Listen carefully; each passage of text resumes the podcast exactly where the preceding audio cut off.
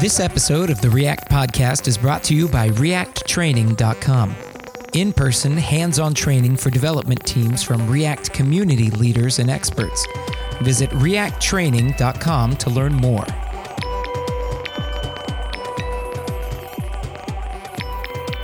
Hello, everybody, and welcome back to another exciting episode of the React Podcast. I am your host, Michael Jackson, here with my co host, Michael Chan. Hello, everyone. And we have a very special guest with us this week, Sophie Alpert, who is the engineering manager for React at Facebook.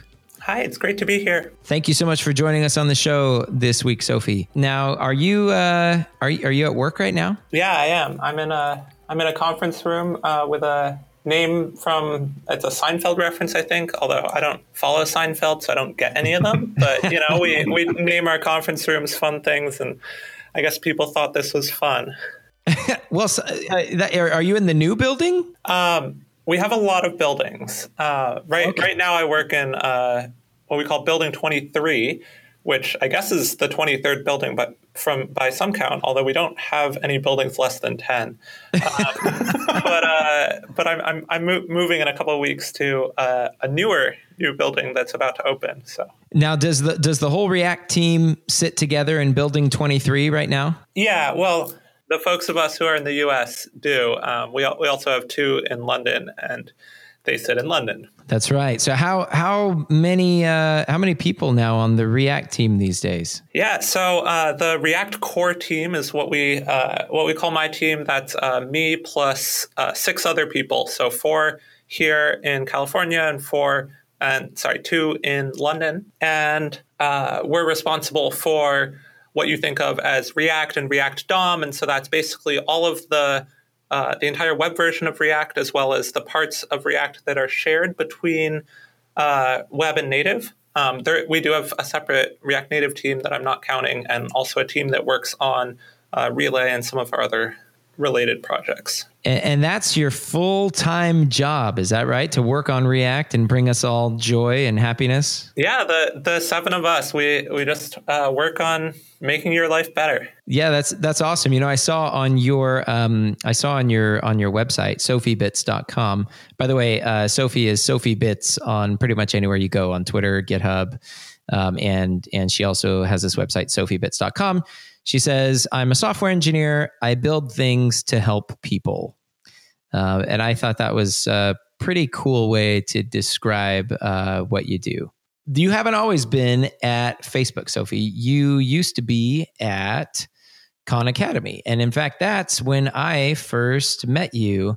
Um, in fact, when I first got into React, uh, you were already there and you had been there for a long time. Can you tell us a little bit about uh, when you first kind of started working with, React and when you first discovered it? Yeah, so at the time I was working at Khan Academy. Um, it's uh, it's an educational nonprofit. Uh, if if you're not familiar, and uh, I was working on this interactive math question editor uh, where you can build your own math questions, and um, and at the time I was building it in Backbone with a bunch of Backbone views and uh, struggling a little bit because it was a, a pretty complex project and I, uh, you know, couldn't make everything fit together all the time. Um, but then uh, React came out. I, I, remember I saw it on on Hacker News. I believe this was in in uh, the end of May in 2013, so almost five years ago. Uh, we're, we're a couple weeks short of React's five year birthday uh, in, in open source, at least. And, and I looked at React, and it just seemed like an absolutely perfect fit for the project that I was working on. And so I went home that weekend and rewrote all of my code in React, and, and it ended up uh, being faster, less code and easier to understand. uh, and so I looked at it and I was like, well, may, may, maybe there's something here. Um, and, and ended up uh, deploying that to production about a week later. So something like 10 days after React was open sourced, uh, I had it running in production, which in hindsight is uh, is a bit ludicrous um, and I, may, maybe not the the best de- decision. Um, but uh, it, it worked out great. I'm going to use another word for that. How about awesome? That is pretty amazing. I mean, at the time, I was super excited by React because it seemed so great. I, you know, I, I, read all the docs in one night, and then I there, there weren't very many docs at the time, and I was like, I still don't really get what's happening. And then I read all the source code, um, which there was also a lot less of at the time, and was like, you know, I think there's there, there's something here, and and, and I, I really just jumped on it. Um, but uh, yeah, in, in in retrospect, I'm like, did I really deploy that to production less than two weeks after it was released? And the answer is yes. As as someone who's now managing that project, um, do you do you kind of go back to those those memories of your early experiences um, making uh, Khan Academy? Um, in, in, like thinking in, in making decisions for kind of the product that is uh, React and React DOM? Absolutely. One of the most important things when doing the job that I do is to think about the experience that people actually using React and building these products are going to have. Um, because basically, on the React team, our goal is to make it easier to build high quality user interfaces. And it's a lot easier to do that if you know what building, you know, what building user, user interfaces is like. Um, and so for that reason, ba- basically everybody we have working on, on React and uh, has built products before um, because you know it's it, it, it's really helpful to have that that experience, and so we're, we're always trying to look at uh, finding ways to you know make, make it easier and uh, take you know things that might be challenging today and make, make them a lot simpler, and you know that that can come down down in a lot of ways. Um, you know, it can be uh, making React run faster so that your apps are more performant or it can be building better debugging tools so that when your your apps fall apart, you can figure out why quicker. Now, can you describe a, a little bit about what uh, kind of the dynamic is like uh, on the React team? I know I know a few uh, people on the React team. I don't I haven't met everybody, um, but I met most of the people. I saw Andrew. I think it was Andrew. No, it was Brian the other night who tweeted something about how you all went out to dinner together and he was just like oh you know like it, it was great you know and then uh, and then I saw quite a bit of uh, joking going back, going back and forth. Is that is it is it generally a, a pretty pretty kind of? I mean, it seems like a pretty fun team to work on. Yeah, I think so. You know, we we try to keep it it pretty lighthearted, and and we we all get get along pretty well, and so um, you know, you'll you'll often find find us teasing each other a little bit. I did notice that on Twitter. There's a was it ACD like explained? Is that? Uh huh. I, I, think it's just ACD explained. Okay, uh, yeah, that's right. yeah, um, yeah. That that's a Twitter account. Um, I think it's not a secret who the creator is, but I, I won't give it away just in case it is. But uh, you know, it's a you know, Andrew likes to make these. Uh, somewhat clever jokes sometimes, and so uh, so another member of our, our team made uh, made ACD explained to help explain Andrew's jokes when they're when they're a little bit too cryptic. It's really amazing. I've I've very much enjoyed that addition to the uh, the React conversation. so you've been working on React now at uh, Facebook for about I think it's maybe about two years. Um, it's over three actually. Oh, jeez! Wow, flies. I, I remember one of the first things. So you, but but but you were contributing to React even before. Uh, even before you went to Facebook, I mean, you were you were using React at Khan Academy, but you were actually contributing um, real code, which is, I think, why it made made sense, you know, to to kind of segue into the position that you are that you're in now at Facebook. Yeah. So I told you that you know in like June of 2013, when React was released, I, I began to use it. And then uh, very shortly after that, I began to hang out in the, the chat room they had for uh, people interested in React and, and, and also ended up running into a few bugs in, in React at the time because it, it was obviously a much newer project and um, ended up contributing back bug fixes and working on, on larger and larger things over time. Um, and eventually, uh, by the end of 2014, I, I found that I was spending most of my spare time on on React and, and, and really figured that it was it was time to just come work on it full time. So I, I, have a question with regard to that. If if someone was uh, kind of wanting to carve out the same you know path towards kind of full time React development that you were uh, able to take, what would you what would you recommend for them? Uh, like what what does that look like uh, three and a half years later? React is a much more mature project now, and so that means that there are a lot fewer uh, easy opportunities to contribute to the project versus when, when I was starting there were there were so so many things that needed fixing and so so many features that didn't exist yet that it was it was pretty easy to just look and and see gaps. Whereas now um, we have a, what we think is a, a pretty cohesive set of features um, and we also have our own idea of what we're trying to get to with the project and where, where we're trying to take it. And that, that actually does mean that it's harder to end up contributing to it, especially as somebody who's, uh, you know, not completely steeped in all of our plans and things like that. That said, we do, uh, you know, we love having open source contributors. We have, uh, we file GitHub issues now and then uh, and label them uh, good first issue, I think is the name of the tag. And those are, are issues that can can really help us, but ho- hopefully don't require a, a, ton of context about about React that most people won't have. And so we, we try to explain it so that some somebody who's interested in the project can get started. That's interesting. So how has your uh, your experience been kind of transitioning from um, from products at, at, Khan Academy to or, or like a user facing product to um, a product that is uh, kind of a, a platform or a tool for people to build their applications on. Did, did, a lot of those skills transfer over, or has it been a totally new set of skills that you've had to learn and get good at?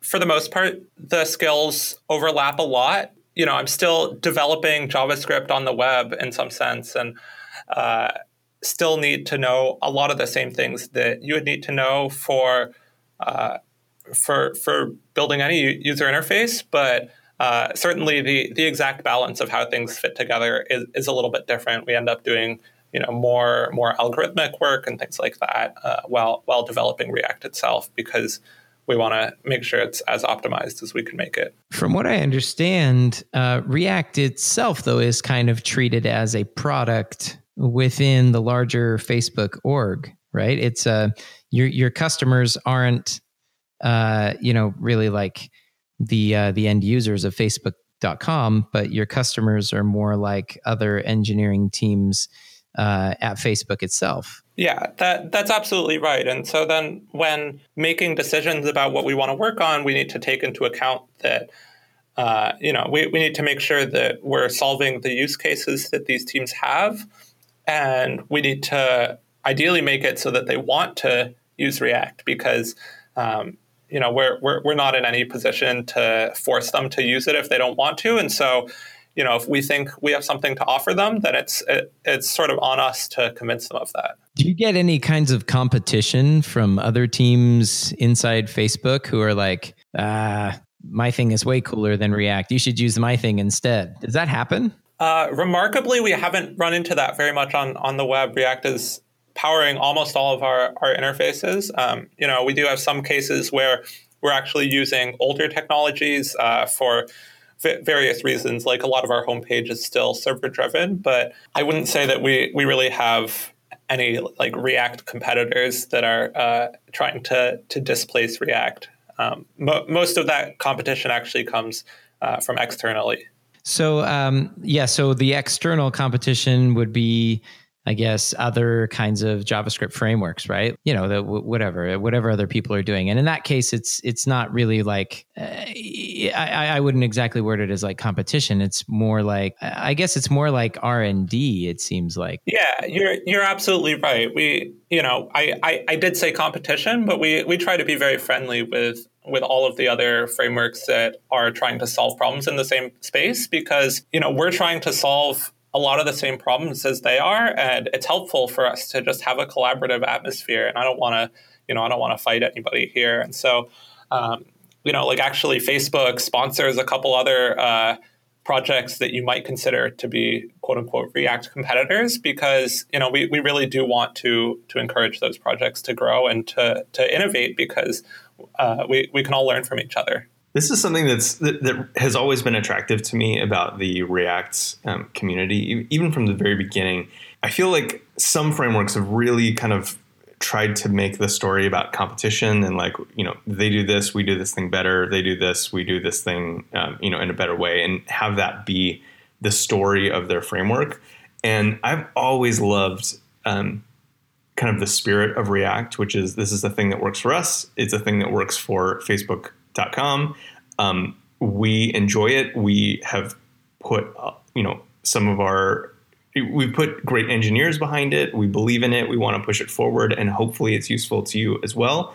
Um, but other people are doing great work, and we're going to borrow from that and kind of, uh, you know, hopefully, what we've done can uh, be adopted into those frameworks as well. And I just, I, I guess this is more just a statement, but I've always appreciated and um, enjoyed the spirit that you're talking about. That um, kind of friendly uh, maybe slightly competitive, but like with a spirit of, hey, we're all in this together, um, just trying to move things forward and uh, learn from each other. So congratulations on doing that well. Well, thank you. I, you know, one thing I like to look at for inspiration is uh, back a, a, decade or more ago, uh, you would have the Netscape and IE teams, I believe, sending sending each other cakes uh, when they had ma- major version releases, or it might, it might, have been Firefox and IE. Um, even though you know the, those browsers were so often pitted against each other, um, but but under all of that, there was this camaraderie. I remember that. I remember seeing some pictures of cakes. I think I saw like a Firefox cake one time. I'm pretty sure we could uh, could pull up some pictures of that online without uh, without too much trouble. So help me understand what is it like for a for a, a day in the life of of a a core React engineer at Facebook. Um, it's it's my understanding that uh, that a lot of the work at Facebook, uh, for example, you know, a, lot of products obviously are built in React, and that when React itself uh, changes, that the React engineers are responsible for uh, actually going and, and make sure that the product teams not only know about those changes, but actually are making commits on other products to help them uh, to to keep their code up to date with those changes. Is that right? It, this is, I think, why there are a lot of the um, you know the code mods and things like like what Christoph does. Is that right?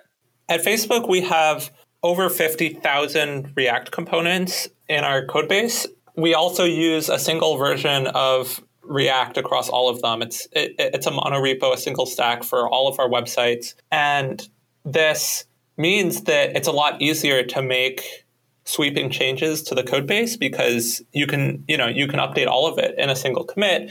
Um, however, it also means that in order for us to upgrade React, we need to make sure that nobody's relying on something that that doesn't work in the new version. And so yeah, it's it's basically on us to make sure that when we make breaking changes to React, we're not breaking anybody's code because you know if we did, then that's that's sort of on us. If you know if people can't interact with their friends on Facebook, that's that's not not what we want to make happen. And so um, so our team basically is responsible for uh, figuring out how to bring everybody along on this journey when we make breaking changes. And so th- this is actually something that a lot of people don't realize about our team, but we spend uh, a huge amount of time working on these migration strategies to figure out, you know, how we can do these breaking changes gradually, how we can uh, get people to move on to the, the newest APIs. And in, in, a lot of cases, we can do it in some sort of automated way if we can write a script to,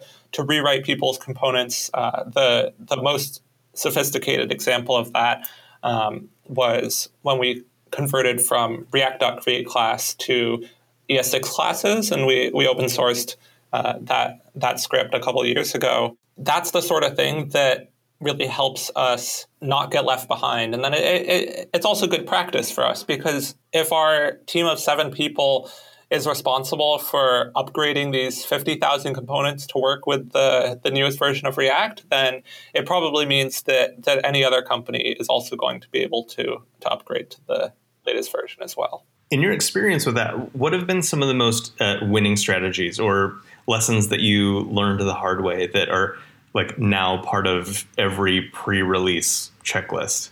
The biggest thing we've done actually is automating as much as we can because it just makes it so much easier to make progress. So we have must be thousands of automated tests for React that capture as much as we can for all of the core behaviors of React. We add a test whenever there's any sort of regression to make sure it, it never happens again.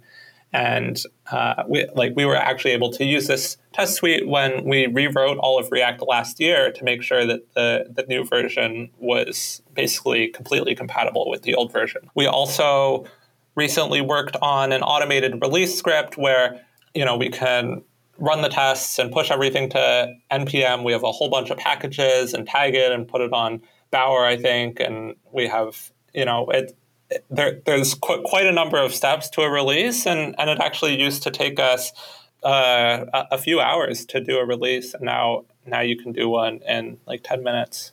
I'm glad you mentioned the uh, the rewrite of React uh, that happened last year. For for anybody who's not familiar with that, the the uh, React 16 release uh, is uh, was a, was a pretty vast departure internally uh, from what was what was previously done. In fact, you Sophie wrote a post on the uh, on the Facebook Code blog uh, last uh, last towards the end of last year. You said uh, an API compatible uh, that's React 16 was an API compatible rewrite of our front end library. You described it like you described it like replacing the engine of a running car. so here you are cruising down cruising down the road and uh, somebody hops out the uh, hops out the window onto the hood. They pop it open and they swap out the engine, and the car is uh, the car is still going down. Can can you tell us uh, a little bit about that experience? What was that like, and and and why was the uh, why was the rewrite uh, something that you determined to do? We hit a point where it was getting harder and harder to make changes to React because we had a fair amount of legacy code debt that was um, you know from the the infrastructure that was built up when React was first written, but we had found over time that you know the things that we wanted React to do had ch- changed slightly, and so um, we found that it was pretty hard to make some changes that you that you might even think would be simple. Like um, one of the features we added in React 16 is uh, fragment support where you can return more than one component from your render method. And this change sounds really simple when you describe it, but it was actually very difficult to make that happen with our co- old code base because basically everything assumed that you know that every component would turn into a single node. It would you know when you say I want to render this app component, then it would be like, well, what is the HTML element that that maps to? And so uh, so in order to break some of those fundamental assumptions, uh, we ended up doing a, this large scale rewrite of almost all of the internals of React. So how does how did a project like that actually sort of come to pass? You know, I mean, how do you like allocate time for that and determine okay who's gonna who's gonna do this? I mean, how do you how do you break down something that big? I guess into uh, I mean, a rewrite of React seems like a, a, a huge a huge engineering task. I'm sure you'd had you'd had you know a lot of engineering experience, you know, obviously before that, but but even to me at this point in my career, it seems just like a just like a like a huge task. I don't know. I don't even know how I would how I would approach something like that. What can you tell us any anything about the process? Yeah, I mean, I, I wrote uh, quite a bit about it in my post that you you mentioned on the Facebook code blog, but basically, um, you know, I have to give a lot of the credit to Sebastian on our team. He the rewrite was really his idea, and he he planned out the architecture that we ended up with. But um, once we had an idea of what we were aiming for, it was basically just trying to build it up piece by piece, and then and then try to make as many of the tests pass as possible as we were as we were doing that. And so, you know, we started out, and I'm sure it was like two out of 700 test files passing or something like that, and then uh, and then it was just more more and more over time. We started out with the the data structures, and then supporting very very limited use cases. You know, at first, I think it did some semblance of an of an initial render, but it didn't support set state. It didn't support anything like that, and uh, just just gradually added all the features back. I, I remember following along actually, watching the tests. Uh, you know, watching the isfiberreadyyet.com slowly go green over the course of like several months. Uh, that was pretty cool. Are a, a lot of the uh, I, have looked through the the Facebook uh, or sorry the React code base. Not obviously not as much as you have, but I've looked through there and I've noticed that a lot of the tests, um, not not all of them, but a lot of them are written, you know, using the public API, which is uh, totally awesome and allows you to do stuff like that, right? Because if it's all written using internal API, then you basically just have to throw all those tests away in a situation like that. Yeah, and that that's a big thing that we actually learned while doing this rewrite. A, a fair number of our tests uh, at the time were testing these internal modules where when we had written the test, we had said, "Oh yeah, of course we're going to keep using this module forever," and then and then it just came to light that that was simply not true. And so we needed to convert a lot of those tests to be uh, based on the public API. Um, but in turn, you know, we we have been able to do that uh, with the rewrite to make sure that both versions of React pass all the same tests. And then another thing that we recently did that was enabled by this was uh, running the majority of our tests against the actual built bundles versus you know pre- previously we were requiring a bunch of internal modules directly and um, now now we are actually able to run like 90% of our tests against the exact bundles that we ship to npm and that we, we use at facebook and to make sure that nothing in our packaging process actually even introduces any issues because uh, we have uh, a, a, build process that is is more elaborate than I think we'd like it to be, but uh, we, we need to support a, a lot of di- different use cases and certain files are replaced in certain build configurations and things like that. So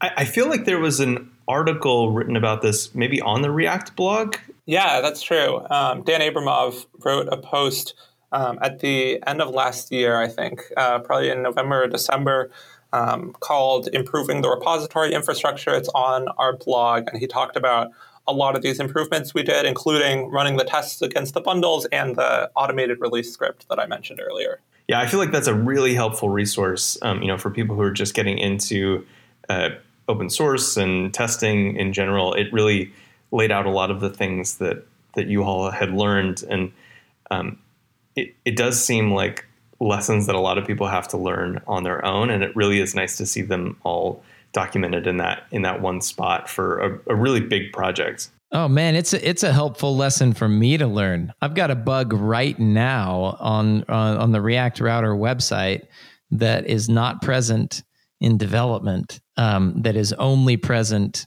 after the build has run and the thing is shipped to production. And and I'm like, I'm, listening to this conversation. I'm like, maybe I should be doing some of that sort of like end to end. You know, here's the final bundle. Okay, now run your tests. Yeah, r- running tests on the production version of React is also something we we learned. You know, we have two two versions of React where the the development one has more warnings uh, and it, it, does like prop types checking, which we actually skip in production. And uh, we were running most of our tests against the development builds because we had to assert that certain warnings get fired and things like that. But there were some cases where we would mess up and the dev build would work fine and the production build would be broken and then our tests wouldn't catch it. And so we, we also ended up rewriting our tests so that we so that we can run them against the production builds and then for the tests that are verifying that a certain warning is logged then we just say oh well you, we don't expect that warning to be logged in production but we expect everything else to be exactly the same. You, you said your build process is a little more complex than you'd like. What are you using for the uh, for the build at, at, facebook? I mean, I mean i'm sure there are like multiple steps and multiple things involved but what does it generally kind of look like? So for react itself a lot of it is custom. We actually have our own build scripts inside the React repo.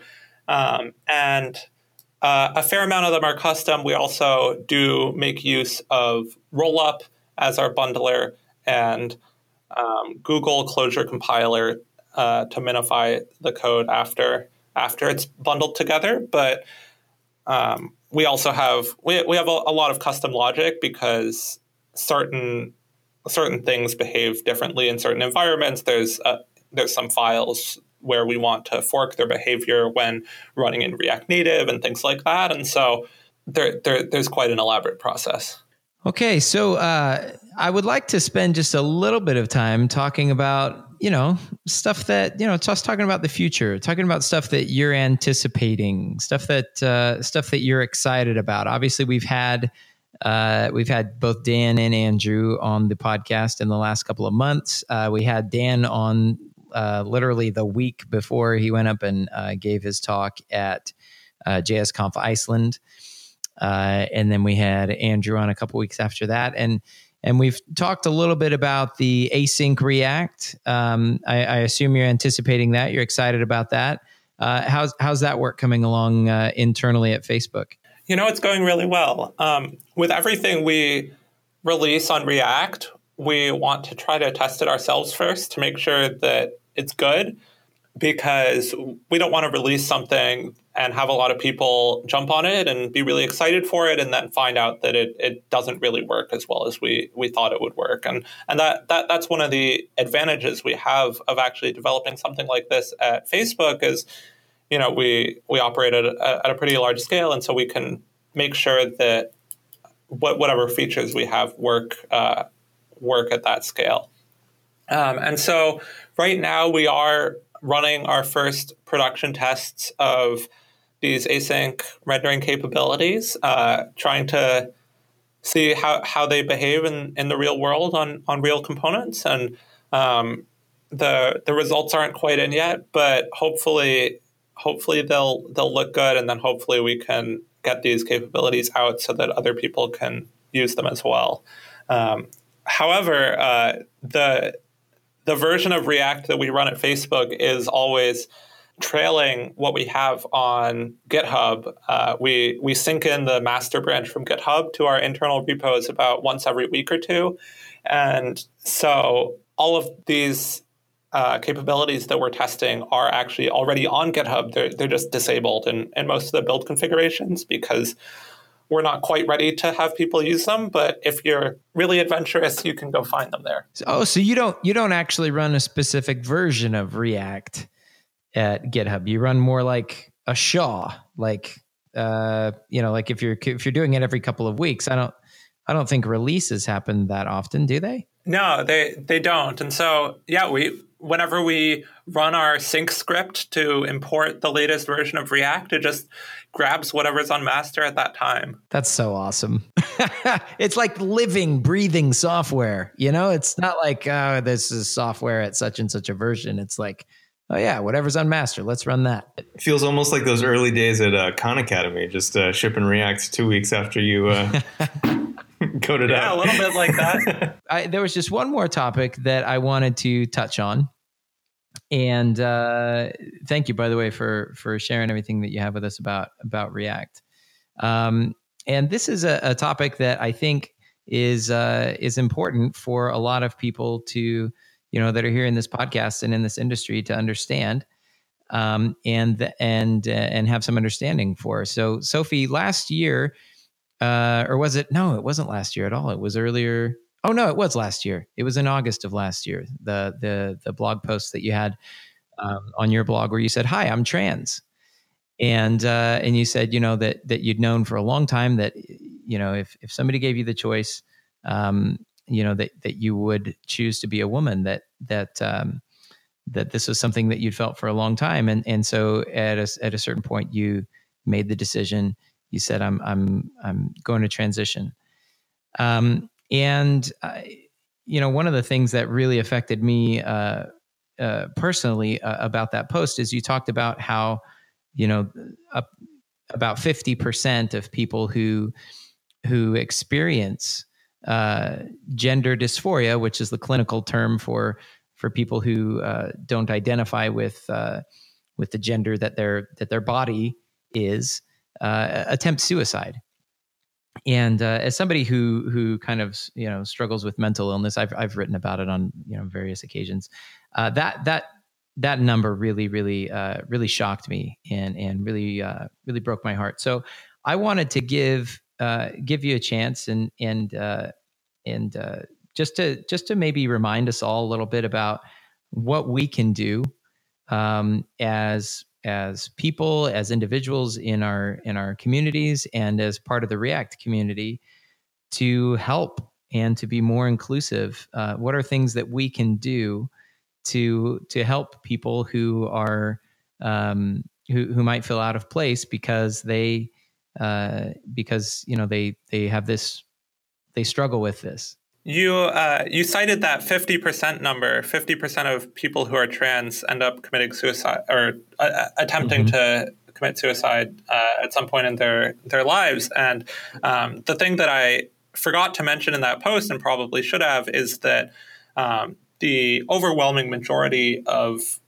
those people are people who don't get the chance to transition. Um, people who aren't able to to live out who they really are, um, and and face uh, um, or people who who face you know various uh, various aspects of, of discrimination in the course of, of mm-hmm. doing so.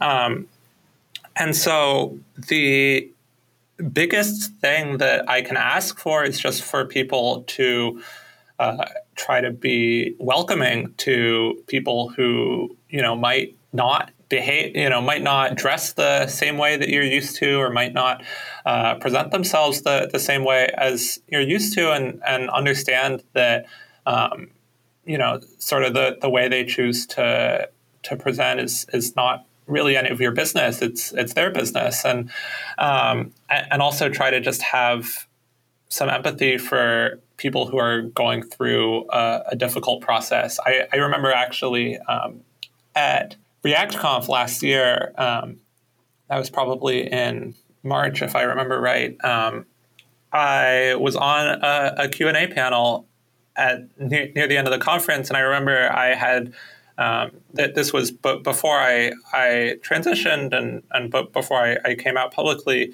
Um, and I, I, remember I was wearing nail polish uh, when I was on that panel. And then when I was looking at the, the YouTube video of that panel later, I, I saw a comment uh, that said, I think, what's with the nail polish? Is this a freak show or something? And I deleted that comment um, and ter- turned off comments, which we had intended to do on all of our videos, actually.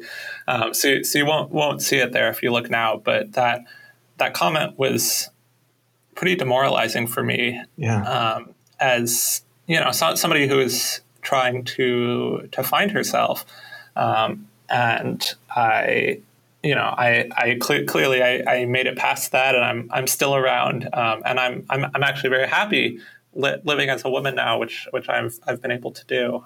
I thank you so much for uh, for taking the time to speak to that to that question. I know that's a it's not a React question. It's more just a, a, a people question, and it's a it's a it's a you know being nice and being respectful to people. Which you know the more I the more software that I do, uh, the more I learn and understand that it really is just about people. I feel like software sometimes is kind of a uh, it's the it's the medium you know that we we write code but it you know sharing code and sharing thoughts about code and and talking about code and giving conference talks uh, it really is just about connecting people and helping people and uh, and so uh, so I thank you for taking the taking the time to uh, to talk about that here on the podcast.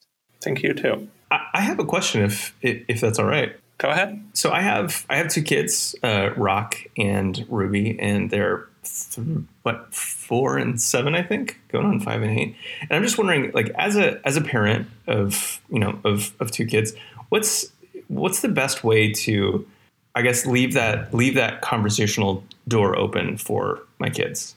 You know, I think the biggest thing you can do is to just explain things to them and explain that you know this is how people are you know in, in the same way where um, you know if your kids see a gay couple and ask like oh what like what's with that what does that mean you know there, there's two ways you can react to that. You can either uh, you can just say like it's just two men who love each other or two two women who love each other. And if you say that then kids will probably just say oh cool and then move on to the next thing because you know they're, they're not born with these, these prejudices that uh, that we, we have as adults. Um, and so um, that's really the the same thing you have to do for for anything like this. And you know, I have some friends who who are trans who've t- talked to kids, and um, you know, like what one friend of mine said. Um,